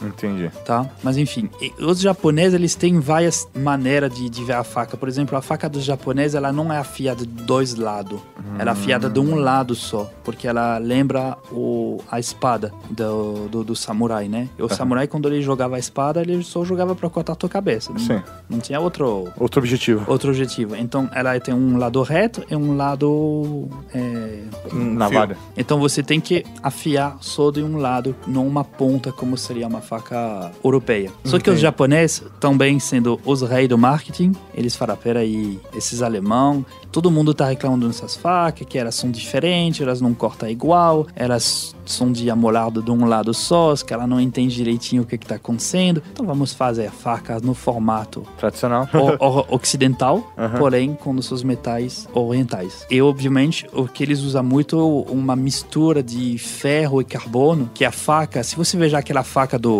Se você vai num restaurante de sushi de verdade, num rodízio, você vai ver aquela faca de sushi que é maravilhosa, Sim. que brilha, que parece que... Mas essa faca você tem que saber que ela tem um, uma mistura de metal que se você cortar um limão, ela mancha. Ah... Então são todos rituais, todos, é, como dizer, é, técnica para deixar a faca limpa. Então a faca, ela é feita para cortar peixe, e a faca é de peixe. Ela só vai cortar peixe. Se você cortar outra coisa com ela, não vai dar certo. Quando as facas ocidentais, elas são mais pau para tudo obra, entende? Entendi. E os japoneses têm uma faca que é comprida, pontuda, que é para cortar sashimi. Mas eles têm uma faca que é comprida, reta, para cortar polvo. Uhum. Véio, pra quê? Não, mas Entendi. eles têm. Tem uma outra mais comprida que é só para atum. Entendi. E tem uma menor que é só pra peixe e sardinha. E tem uma outra que é só pra anguia. Então é muito loucura dos japoneses. Aquela perfeição dos japoneses é ao extremo. E às vezes os europeus são um pouquinho mais... Mais é, práticos. Práticos. Então eles conseguem misturar os dois, fazer uma faca chefe, que é a faca, faca chefe. Beleza. Você falou da faca alemã, você falou da faca japonesa. E a faca de cerâmica, onde entra nessa brincadeira? Entra no avião, entra em um monte de lugar, né? Porque não passa, não, não pega em nenhum sensor de metal, né? Entra no banco.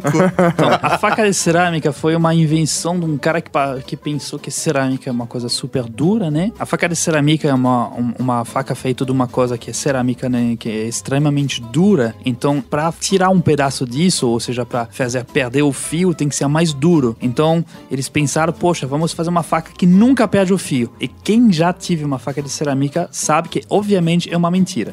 É uma mentira. Ela perde o fio só. E outra coisa, quando ela perde o fio, você não vai conseguir afiar ela. Porque, justamente, você precisaria ter uma coisa muito mais dura e você não tem. A boa notícia disso é que, normalmente, ela não dura até lá. Porque ah. você deixar ela caia no chão, ela quebra. É mesmo? Quebra, sim? Quebra. Como quebra. cerâmica mesmo. Como cerâmica. Obviamente, não é cem por cento de vez que ela vai quebrar, mas existe uma grande chance dela quebrar. Então, normalmente, ela não chega no ponto de o fio ser um problema. Então, basicamente, a propaganda tá certa. Ela nunca precisa ser amolada. Porque quando acaba, morreu. Genial.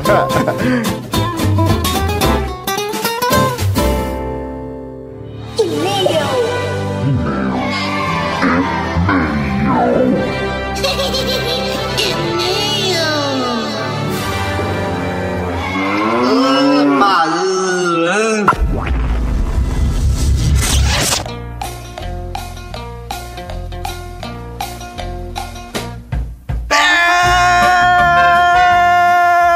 isso aí! comentário do Raul no Tragic. Um dos últimos. Um dos últimos. Ah, se tá tão mentiroso. Não, viu? Um dos últimos, Mauri. Pô, eu penso assim, a gente já fez trezentos programas. Se a gente falar isso nos últimos dez programas que vai ter leitura de e-mails desse é. jeito, é um dos últimos. É um dos últimos. Tá é, bom, pensando em trezentos, é que você tá com uma visão muito limitada, Mauri. É mesmo? Eu sou um é, limitado. Você é um limitado, ah, Mauri. Desculpa. É isso. É isso. Bom, aproveita que você é um limitado, Mauri, e explica pras pessoas como que eles podem mandar e-mails e comentar com a gente aqui no Ultrageek. Vamos lá, você pode mandar um e-mail para podcast arroba redegeek ponto com ponto br e nesse e-mail é só deixar no assunto aquilo que você quer comentar. Se for um episódio, deixe o número do episódio e descreva a sua mensagem. Se for para pedir um batismo, coloque no assunto batismo ou o nome na Cavalaria Geek e conte a sua história. E se você quiser compartilhar com a Cavalaria Geek o seu programa, o seu podcast, é só mandar um spot de até trinta segundos. Qual que é o e-mail? Repete, porque eu esqueci. podcast arroba redegeek ponto com ponto br. Ah, eu não esqueci não, Maurício. Tô, só estou te provocando. Só estou fazendo charme. Ah, e você pode também mandar um áudio pra gente no WhatsApp, no número onze nove oito sete seis cinco seis nove cinco zero. É uma das opções de entrar em contato com a gente. É isso aí, mensagem de voz. E não se esqueça de se identificar nessa mensagem pra sabermos com quem é. nós estamos conversando. Se não se identifica, a gente costuma não publicar aqui. É, fica difícil. Não é aquela parada do Nerdcast de ter que ter mandado áudio antes, mensagem de e-mail antes, nada disso. Não, é, é, é só assim, a gente identifica, né? Pra gente colocar alguém que a gente sabe quem é, né? Senão o cara fala, ah, oi, tudo bem? Eu sou o Cu Cabeludo, sabe? não, não, nunca viu o Cu Cabeludo? Teve um... Nunca um viu um Cu Cabeludo, Já, oh, muitas vezes, muitas vezes. É, e detalhe, galera, não teremos spot essa semana porque acabaram os spots. Acabaram os spots, moleque. Então, se você quer divulgar o seu podcast, agora é o momento. Exatamente. Mande o seu spot de até trinta segundos. Agora, acabaram agora os spots. É hora. Então, eu vou começar com um comentário Vamos aqui. Lá. Comentário primeiro é da caçadora de demônios interdimensionais da Cavalaria Geek, ah. Paula Piva. Adorei a ideia de muitos podcasts com listinhas da mulherada poderosa. Muitos mais podcasts fazendo isso? Não sei. Mas que legal. Ah, vamos ver. Fantástico. Esta listinha deixou o coração super feliz com várias princesas que amam muito, como a She-Ra, a Moana e as maravilhosas, esplendorosas Mulher Maravilha e Leia. Escorreu aquela lágrima marota. Não sei quem comentou uma coisa, malditos ninjas cortadores de cebola.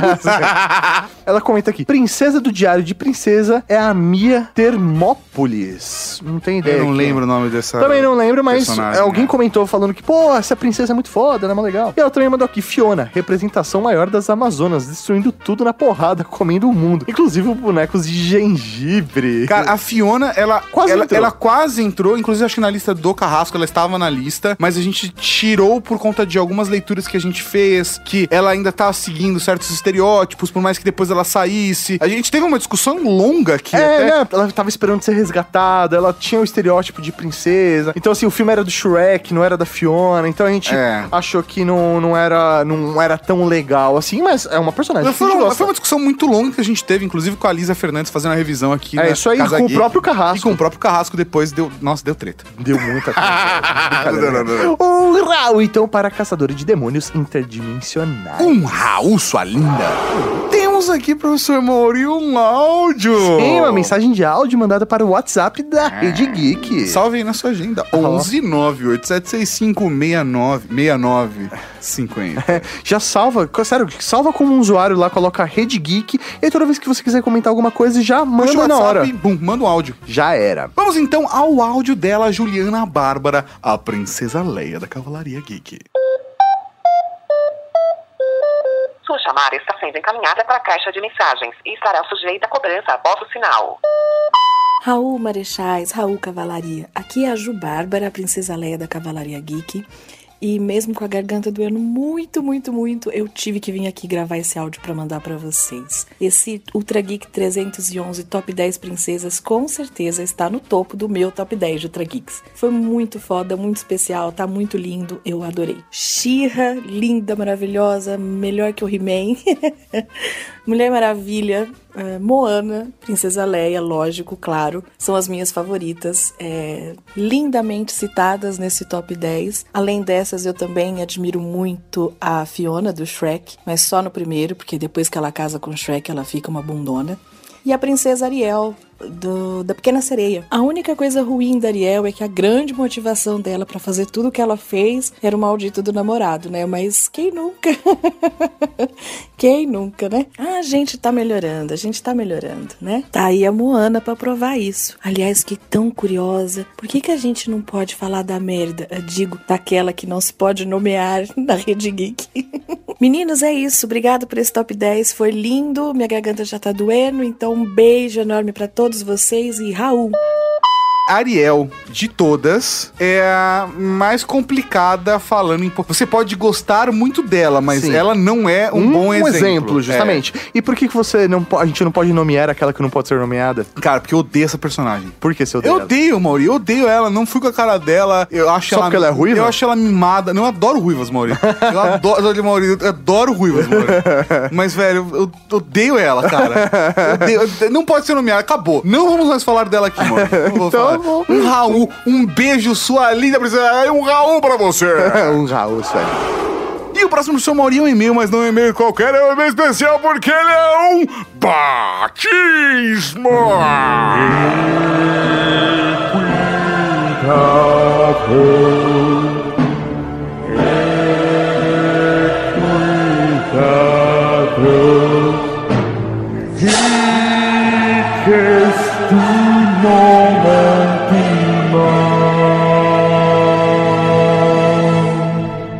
Raul Cavalaria. Raul. Raul. Nobres marechais. Venho humildemente até vosso nobre seleto grupo solicitar meu batismo express, conforme orientado no último pod... No último podcast? É, não, que pode ser, sei lá, ah, o último daqui um ano atrás. Pe... A gente né? deve ter pedido, aí, sei lá, a pessoa demorou mais de uma semana pra mandar, e, já, e aí automaticamente já entrou na, na lista de um dia, e olha só, o seu dia chegou.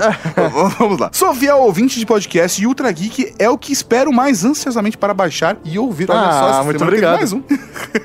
Muito obrigado. Gostaria muito de pedir um nome na cavalaria. E para auxiliar no processo seletivo, seguem alguns dados para análise. Meu nome é Maison Tomé, ou Me- Maison. Pode ser francês, é. né? Tenho trinta e três anos, moro em Jaraguá do Sul, Santa Catarina. A partir de agora, a gente não precisa falar o nome dele com a pronúncia certa, porque o nome dele com a pronúncia é, certa é, isso aí, é da cavalaria. É da cavalaria, com certeza. Sou formado em administração de empresas, com pós em gestão estratégica de negócio. Trabalho de forma autônoma, prestando serviços como consultor S A P para E R P, alemão para gestão de empresas, compras, vendas, administração de estoques, custos, produção. Se você for falar gestão de empresas em alemão, provavelmente é uma frase de cinco minutos, mas gestão de empresas, compras, vendas, administração, estoque, custo e produção, E R P. Não faz sentido Vai, isso. Não... Mas, vamos lá. É que, na verdade, eles devem ter abreviado ah, de um jeito bizarro, sim, porque sim. é alemão, né? Tem que ser, meu, ganhar tempo. É porque, na verdade, são três palavras com dois minutos cada uma delas. É, né? então, é, então é isso aí. Como meu trabalho é, em suma, implementação de sistemas e ou rollouts, viajo bastante. Viagens estas a diversos estados brasileiros e alguns outros países. Que chique, menino! Uh, queria trabalhar mais em viagens internacionais, Mauri.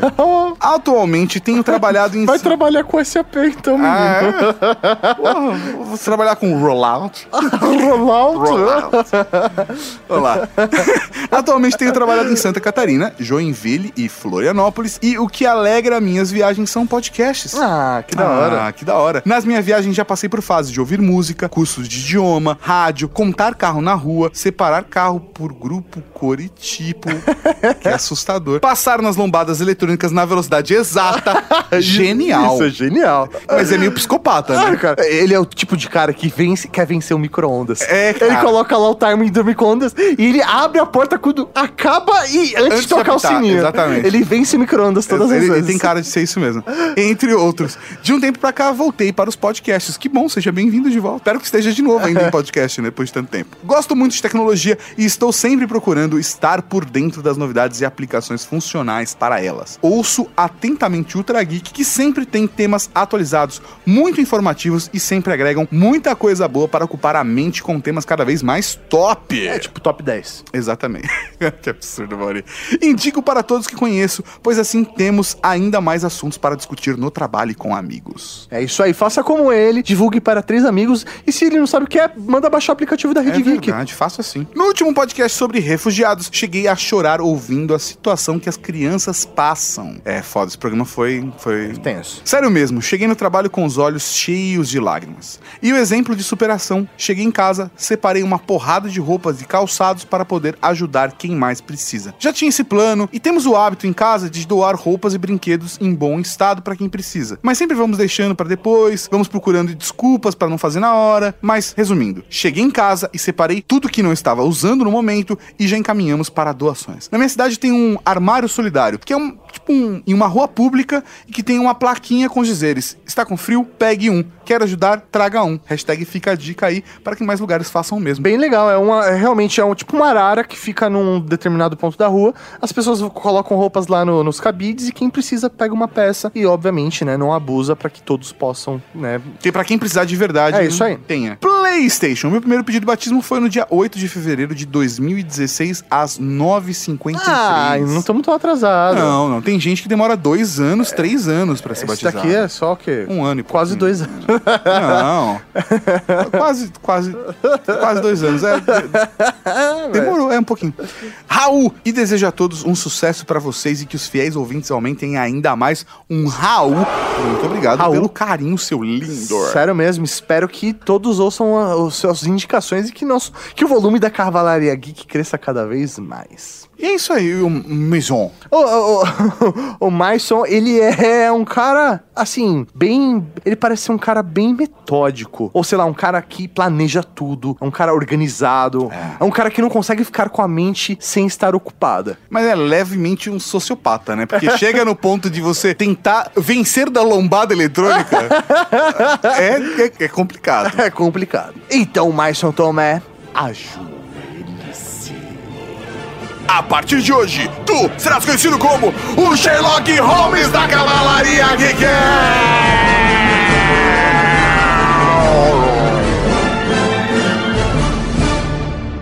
O Sherlock Holmes da Cavalaria... É um sociopata altamente funcional. Cara, é o tipo de pessoa que não consegue ficar parado. Você tem que ficar criando objetivos, jogos pra sua mente pra conseguir ocupá-la. Pra conseguir viver. Pra conseguir viver, mano. E sabe uma coisa curiosa? Eu descobri o nome dele, qual é a pronúncia. Como? É Maison. Ah, por quê? Tipo, meu filho, Maison. Mas, caralho, será? Será? Não sei. Nunca saberemos. Porque agora ele é o Sherlock Holmes. É, exatamente. Então, um Raul pro Sherlock Holmes da Cavalaria Geek. Raul. Agora é uma mensagem de voz, ó, oh, tá cheio ah, de mensagem de voz, programa cara. Repleto, Maurício. Até parece, olha só, que tava já na pauta. A mensagem de voz agora é do Aço da Cavalaria Geek. Oh. Sua chamada está sendo encaminhada para a caixa de mensagens e estará sujeita a cobrança após o sinal. Raul, Cavalaria. Aqui é o Leonardo Dias, o Aço da Cavalaria, falando diretamente de Mato Grosso do Sul. É, eu queria mandar essa mensagem, depois de um tempo sumido, pra dizer que eu odeio vocês, apesar de gostar muito de vocês, porque vocês me fizeram ter interesse em Star Trek, que é uma série de cento e cinquenta episódios. Curse you. E, basicamente, eu queria comentar que o episódio de Star Trek foi muito bom, porque me fez ter vontade de ver. O episódio sobre a mudança foi interessante, porque eu já passei por algumas mudanças também, trocando de faculdade, coisa e tal. Vocês me fizeram perceber que eu tenho vizinhos muito bons com aquele episódio, o que me deixou surpreso. Quanto ao episódio das princesas, poxa, é tão bom saber que quando é um episódio do Ultrageek eu não preciso me preocupar se o podcast vai ser preconceituoso, machista, etcétera. Porque vocês sempre dão uma forte focada nisso e isso pra mim é muito bom. Então é isso, fica aí o meu Raul e até a próxima. Ele fez um resumão dos últimos episódios, falou, né? Que ele agora adora os vizinhos dele. Que ele gostou muito do podcast de princesas porque ele gosta da Rede Geek, velho. E realmente, na hora que a gente cria a pauta, né, desenvolve os temas, a gente se preocupa com a diversidade, ainda mais quando o Carrasco tá participando, essa pauta que também teve a ajuda da Marilise e tudo mais. E que é preocupante pra gente ter péssimos exemplos pra mulherada. Então, reforçar, olha só, esses são bons exemplos e por quê? E até despertar esse sentimento nas pessoas, porque às vezes você nunca passou pra racionalizar isso, e agora que já está racionalizado, você pode levar isso pra sua vida e compartilhar com, com novas crianças esses bons exemplos. É, assim como a Princesa Leia falou lá no outro áudio, tipo, ah, eu adoro a Ariel, mas toda a motivação dela é em busca do namorado, sabe? O que ela sacrifica por conta de um homem. É, isso aí. Assim, porra, bom, bom exemplo. É, ou, ou se você colocar alguém pra assistir e falar, ó, isso não é um bom exemplo, né? É. O exemplo pode ser... Um mau exemplo, né? É, isso aí. É. Aprenda com mau exemplo. Exatamente. Também.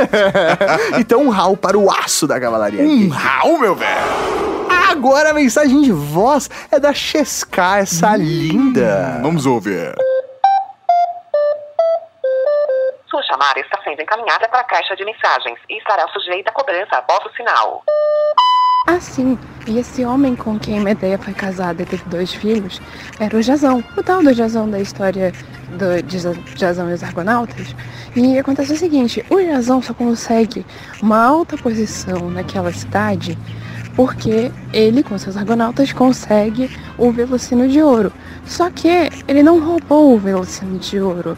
Foi a Medeia que roubou para ele, porque era uma relíquia do reino dela. Então ela simplesmente traiu sua família, deixou sua casa e roubou um artefato do seu reino para poder agradar o Jasão e ir viver com ele. Porque ela se apaixonou à primeira vista por ele. Então, cara, basicamente o Jasão é um nada, a Medeia é uma mulher muito poderosa que, enfim, é ela que faz tudo. E, e é isso. Tchau, gente. Olha só, ela é toda grega, meu. Toda... É. Momento Medeia. É, Medeia. Não, tá certo. É isso aí, Medeia é fodona. Ela que faz tudo acontecer. Então fica aí esses dois... Fica aí seus vinte centavos da Chesca para compartilhar conosco um pouco mais da história da Medeia. Um rau pra você, sua linda. Um rau, sua linda. Só não foi mais pra frente porque, né, é um bom exemplo, mas nem tanto, né? É, Medeia, né? Daquele jeito. E falando em Raul, vamos para o Momento Raul!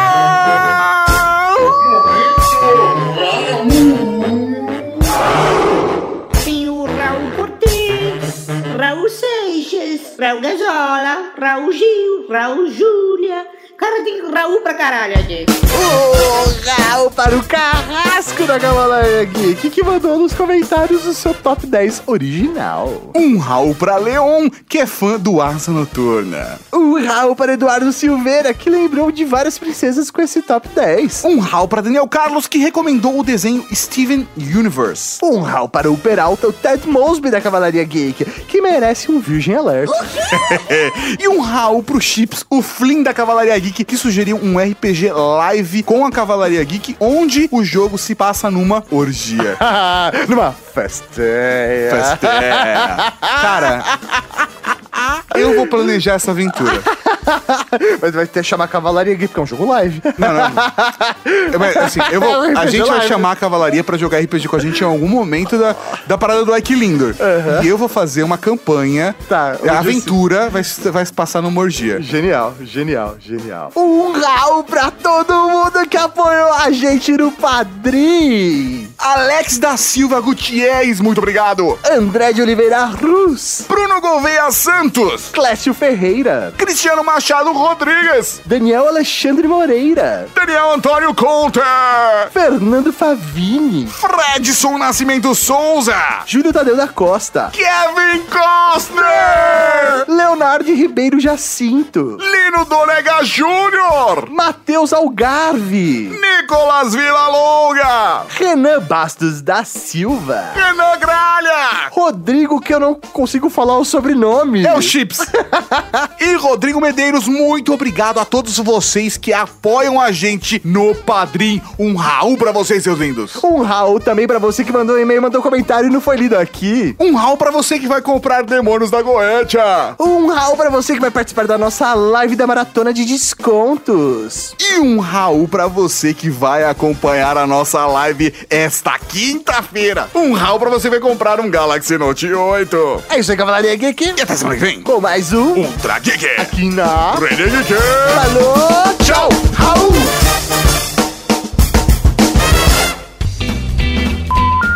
Vai ter um, um sorteio para a galera. O um sorteio para o Coisa Linda de... Me... Ô, oh, buceta, desculpa. Esse, esse sorteio vai ser bom, sorteio. Você acabou de ouvir o Ultrageek.